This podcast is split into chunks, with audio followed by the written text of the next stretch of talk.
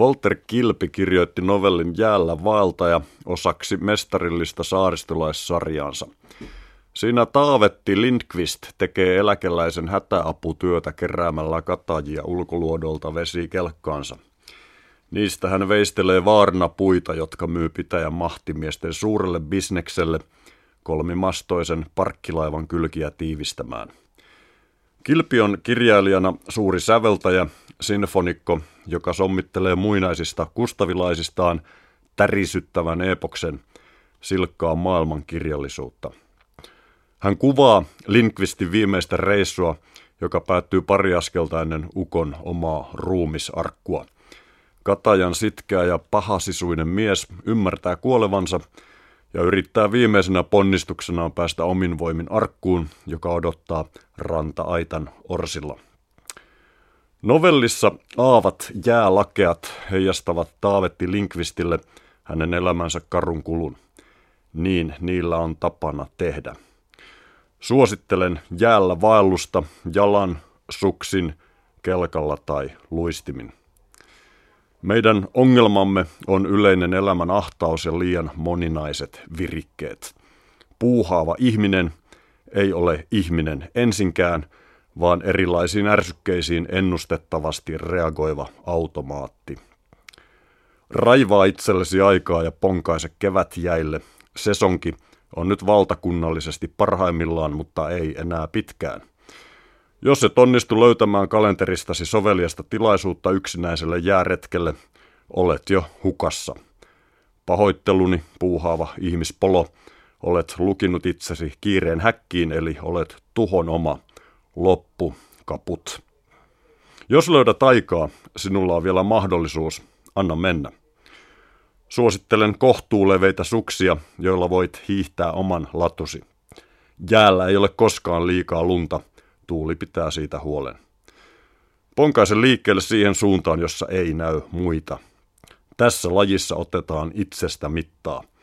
Olet hiihtänyt jo 100 metriä, 205. Keho alkaa mukavasti lämmetä ja ajatus virrata irtonaisemmin. Piirryt tummana hahmona valkoiselle lakeudelle. Muutu filosofiksi. Kukaan ei kuule ajatuksiasi, voit olla rehellinen. Ole rehellinen armottoman rehellinen kuin Taavetti Linkvist. Horisonttiviiva on mukavan kaukana. Anna ajatuksiesikin laajeta. Oletko tyytyväinen työhösi? Millä perusteella olet valinnut ammattisi? Onko se, mitä teet, yleishyödyllistä? Millä tavalla panoksesi vaikuttaa muuhun maailmaan? Piittaatko muusta maailmasta?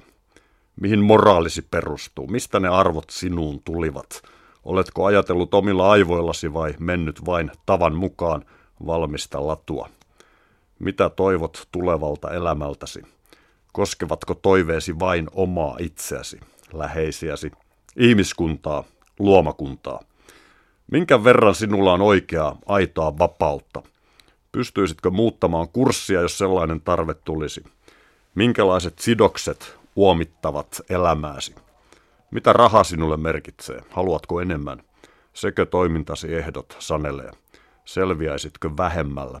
Mihin yleensä tarvitset rahaa, elintasoa? Mitä rahallasi teet? Mihin se menee? Onko sinulla perhe, rakkaita, piittaatko heistä? Millä tavoin osoitat kiintymyksesi? Milloin olet viimeksi tehnyt jonkin epäitsekkään teon? Maailmassa on 7000 miljoonaa ihmistä, samanlaisia jäällä hiihtäjiä kuin sinä – Tunnet heistä parikymmentä varsin hyvin, pari sataa aika hyvin, muutamia tuhansia nimeltä ja ehkä kasvolta, parikymmentä tuhatta satunnaisena vastaantulijoina ja parikymmentä tuhatta kulttuurin ja viihteen kuvastoista. Eli maailmassa on käytännössä seitsemän tuhatta miljoonaa ihmistä, joita et ensinkään tunne. Tiedät, että he ovat kuitenkin aivan samanlaisia kuin sinä, samalla tavalla maailmaan heitettyjä oman elämänsä hiihtäjiä. Onko sinulla heihin minkäänlaista ajatuksellista yhteyttä? Ovatko he kilpailijoitasi, vihollisiasi, tovereitasi, lajitovereitasi? Miten suhtaudut tuntemattomaan ihmiseen? Miten suhtaudut tuntemattomaan? Miten suhtaudut kuolemaasi sekunti sekunnilta lähestyvään? Nyt voitkin kääntää kotirantaa kohden. Selkäsi höyryä, nenä on räässä, tukka jäässä, sydän takoo 140. Matka taittuu ja jos vastasit rehellisesti kysymyssarjaan, tiedät melkoisesti enemmän itsestäsi ja positiostasi maailmassa kuin lähtiessäsi. Nauti viimeisistä potkuista ja lähestyvästä maalista. Saat palata omiesi pariin vahvistuneena, ja jos et sentään viisastuneena, niin ainakin vähän mieltäsi ruopanneena ja sydäntäsi karaisseena.